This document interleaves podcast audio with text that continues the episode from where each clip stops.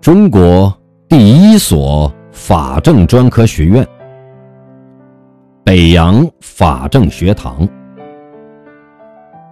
一九零六年，清光绪三十二年，北洋法政学堂在天津落成。学制六年，预备科三年，本科三年。本科分为政治、经济、法律三个专业。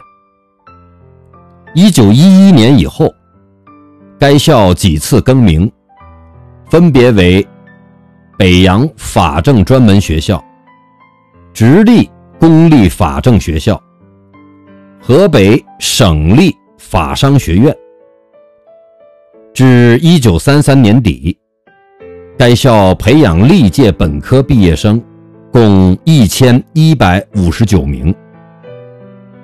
中国共产党的创始人之一李大钊，一八八九年至一九二七年，是该校首届毕业生。校址原在低头新开河北。今天的河北区志诚道。